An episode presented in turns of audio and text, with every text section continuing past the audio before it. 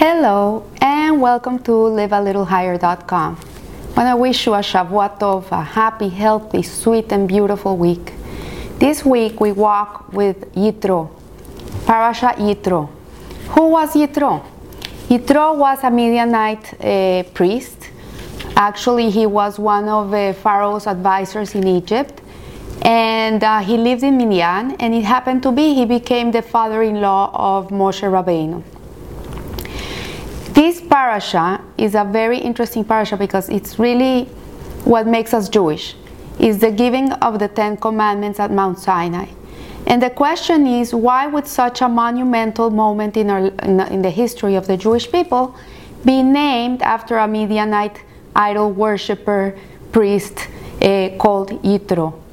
So Yitro, when he heard about the miracles that Hashem had done for the Jewish people in taking them out of Egypt, especially the miracle of the Red Sea, of the Yam Suf, he decided to convert to Judaism.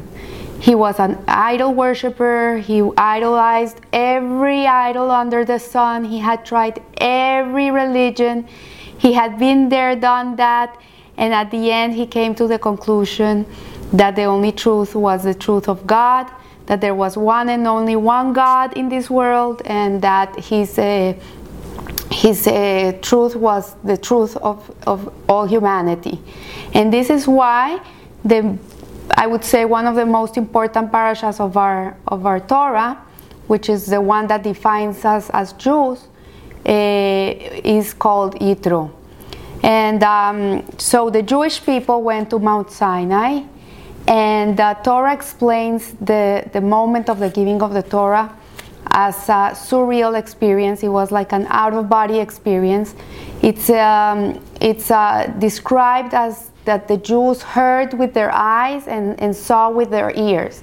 Like all the um, senses were transported, and they were like a high-tech movie from Hollywood. Like when you go to one of those three D movies in the theaters, and and you can even think that you could touch everything around you, and it's really in the movie. This was more or less, but even more magnified, the experience of the Jewish people when they were receiving the Torah. It was so, so intense that after the tenth, after the first commandment, uh, the, their, their souls left their bodies and they died, and God had to revive them. That's how awesome and strong it was. So I'm going to give you the Ten Commandments. I think it's a good review for all of us. I've given this class many times. For those of you who have learned it with me before, you can review it and apply it. And for those who don't, I hope it's something new you learn and you can take with you. So the Ten Commandments um, are actually, it says that the whole Torah is um, codified in these Ten Commandments. So this we actually uh, follow six hundred thirteen mitzvot, but all of them are contained in the Ten Commandments. And the Ten Commandments are the blueprint of creation. God created the world for these Ten Commandments. So it's like when an architect is going to build up a building, he first has a blueprint. He feel, first has a plan. And when God was going to create the world, he first had a plan. And this is a plan. So the creation of the world, the purpose for everything you see around you, is these Ten Commandments. It's for us to follow them and live by them, and um, and make a dwelling place for Hashem in this world. So Hashem really wanted from us a relationship, and um, many commentaries say that the giving of the Torah was compared to um, to the marriage of a bride and a groom, and actually was the marriage between the Jewish people and God. And the, the mountain, he suspended it in the air, and the Jewish people were under the mountain. And they knew that if they wouldn't accept these Ten Commandments, the mountain would just fall on top of them, and that would be the graveyard. And that would have been the end of, of everybody. We wouldn't be here anymore.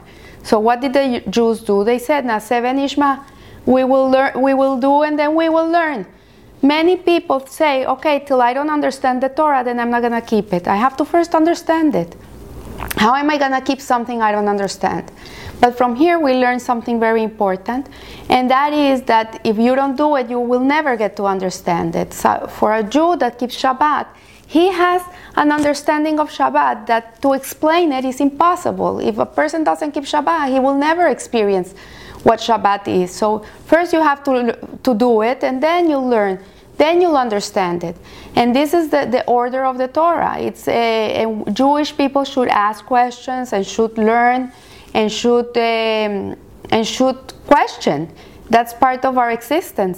But Hashem gave us these commandments to keep and to follow, and we should keep and follow them. And when we do it, then society becomes a moral, highly moral and, and, and value valuable society. It's a society that lives with a purpose and meaning, and it's a society that lives under under morality.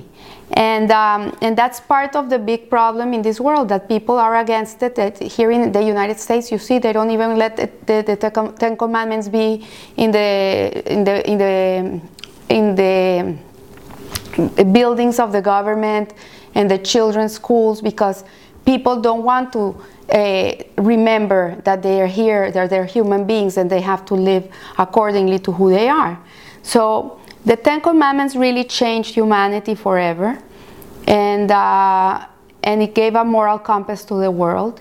And not only Jewish religion follows them; all monotheistic religions live by their values and their morals, and um, and and it's part of of our obligation in the world. So the first commandment is.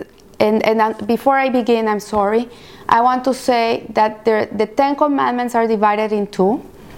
The first five commandments are between us and God, and the next five commandments are between a human being and another human being. So it's about relationships, and um, and they're also parallel. So number one is parallel to number six, and number two is parallel to number seven, because if you want to have a relationship with God, it has to start between you and your fellow person. If you don't have a good relationship with others, you cannot have a good relationship with God, because how can you love the father if you don't love the children?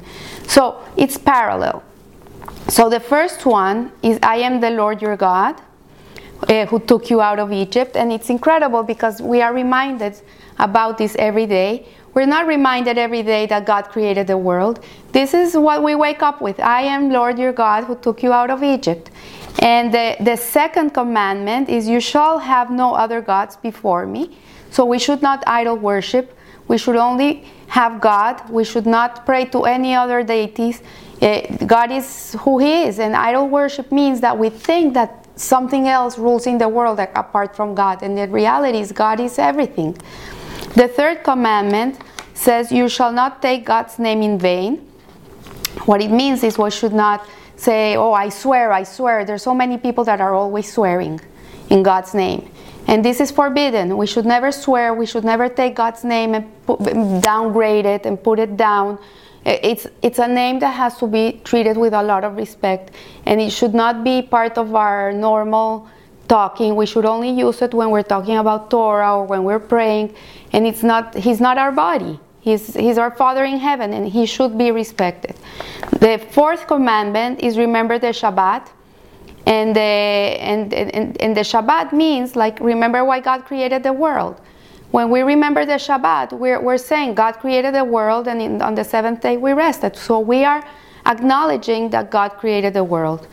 The fifth commandment and the last commandment between our relationship with God is, honor your father and mother. And this is very interesting, because we would think that honoring our parents would be in the category of between us and our, another fellow. But really, honoring father and mother is our relationship with God, because when God created us and our parents created us, really is a ménage à trois. It's a relationship between Hashem, us, and our spouse. And we create this new life into the world. So he's part of the creation of a new baby. And honoring our parents is acknowledging that our parents were given to us by Hashem uh, to bring us up in this world. If they're good parents, bad parents, that's another question. And the Torah doesn't say you have to love your parents. It doesn't say that. You're not obliged to love your parents, but you're obliged to honor them. And to honor parents means that if a parent comes into the room, you get up. You never sit in their chair. You don't, if they need a, a glass of water, you run and you bring them the glass of water. You're always making sure they're comfortable. You don't answer back. You don't scream at them. You treat them with utmost respect. And this is a the, the honor that they deserve. And not because of them, because of God. Then we have between us and our fellow men, and the sixth commandment is you shall not murder. Obviously, this is very normal, like any any cat would understand this. It doesn't. It's interesting that it's part of our commandments, but uh, any normal moral society would um, would put this, this uh, commandment in their constitution. Then the seventh commandment is don't commit adultery. Like if you're married, you should not be uh, having fun with someone else's wife or otherwise. And uh, number eight is not steal. We we should not steal. But stealing is not only stealing from other people uh, their money. It can also mean not to steal their time. Like if you're going into a shop and you're just gonna look and you tell the guy to take out every watch in the counter because you wanna see them, Uh, but you're not gonna buy, that means you're stealing from this person. You're stealing his time. He he he could be uh, taking care of someone else that really wants to sell, uh, really wants to buy. So uh, you could go into a store and tell the guy, look, I'm only looking. I maybe one day I wanna buy this watch. Can, does it bother you to show it to me? So in this way, we're not stealing from them. And uh, and this is something we have to be very careful about, and in other areas of our life too, in, in, in taking time from people, taking things from them and not returning them, is stealing from them. Uh, we have to be very careful. Sometimes you lend things, you never see them again. You don't even remember who you gave them to, and this is stealing. And then number nine is not Um, bear false witness. We should not be telling lies and and saying, oh, this person this, did this or did that, and it's not true. We have to be very careful what we say and not be a, a false uh, person that brings false information to the world. And number ten, and the last one, is do not covet. We should not be jealous. The, the Torah is very strong in this, that we should not suffer from jealousy and envy. And we should not be looking at what other people have and wanting what they own. So now I'm going to do the para, para, uh, parallel analysis between the ones between God and the ones between us and how they're parallel. So let's go back to number one. I am the Lord your God. And number six, you shall not murder. So when a person doesn't believe that there's a God, in a certain way he's killing him. He's like he killed God um, because he's not acknowledging where things come from, and um, and this is how it how it parallels itself. Number two, you shall have no other gods before me, and number seven, don't commit adultery. So when we believe in other deities, deities, or in other things, and we pray to other other whatever saints, whatever, then we are in a certain way become being adulterous with Hashem because we're not being faithful to Him.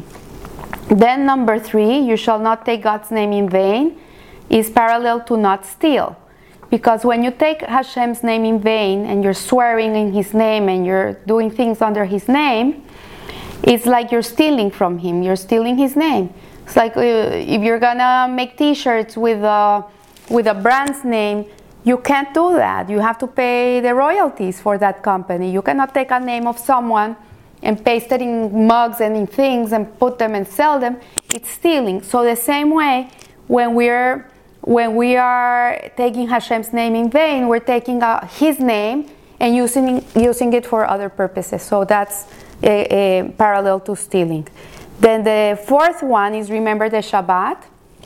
And nine is not, not bear far, false witnesses. So when a person is not keeping Shabbos, it's like he's uh, being a false witness to the creation of the world. It's like saying, no, God didn't create the world on the sixth day. Uh, on the, he didn't create the world in sixth day and, and rested on the seventh. It's like being a false witness. And then the last one, it, which is very important, means honor your father and mother, is also parallel to the tenth one, which means not covet.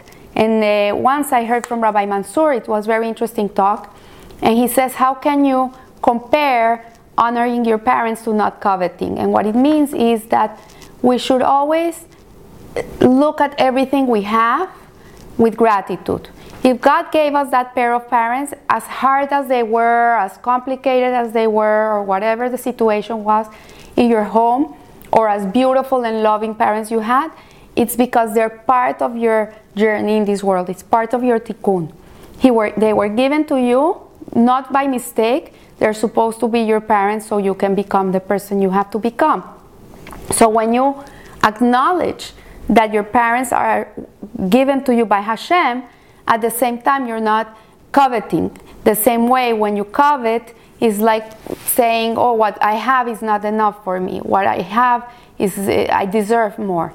And in reality, it's the same concept. Everything we own, everything we have, is given to us by Hashem. So if you own a beautiful white house with green with green grass and everything shines around it, it's, it's God gave that to you. So if your neighbor has a, a, not such a nice house, and every time he comes out and he looks at your house and he's green with envy, then he's not being grateful for what Hashem gave him. He's not being acknowledging that, you know what, th- what I have is the best. Hashem gave me this little house, but it's my house. It's my house. He gave it to me for for me. And, and, and when you're looking at what other people have, then you're not being grateful. You're really saying, oh, what I have is not enough. He never gave me enough. He, why does he give so much to the other? And the same way goes with the parents. When a person lives with this mentality, he will always be happy. He will never be yearning for, for things he doesn't own. He'll be happy with what he has, with his lot. And he won't be uh, looking at other people's possessions. So these Ten Commandments really uh, touch on three parts of, of the garments of our souls, which are thought, speech, and action. Each one of them, like if you would say, I'm the Lord your God, it touches on your thought process and your emotional state of being, because what you think is what you feel. And for example, don't steal would be part of your action, of, of your actions, and uh, not bear false witnesses would be in the category of speech. So our neshamas are dressed with this, with our thoughts and our speech and our actions. So when we live our lives based on these ten principles, and we live them really every day of our lives, we really live with them, then uh, our thought, our speech, and our action are aligned, and we're able to live in a very holy and high way. And, uh, and we are able to live a little higher. So I want to wish you a good week, and I hope that you implement some of these principles in your life, if not all of them, uh, because really this is why we're here. This is the purpose of our creation. The Jewish people that left Egypt left because this was part of the plan of God since day one of creation. Before creation, this was his whole purpose of creation. And uh, we should live a life in which we feel we're being, we were being uh, productive in his purpose, in his, in his vision, and help him correct the world. So have a great week and live a little higher. Thank you.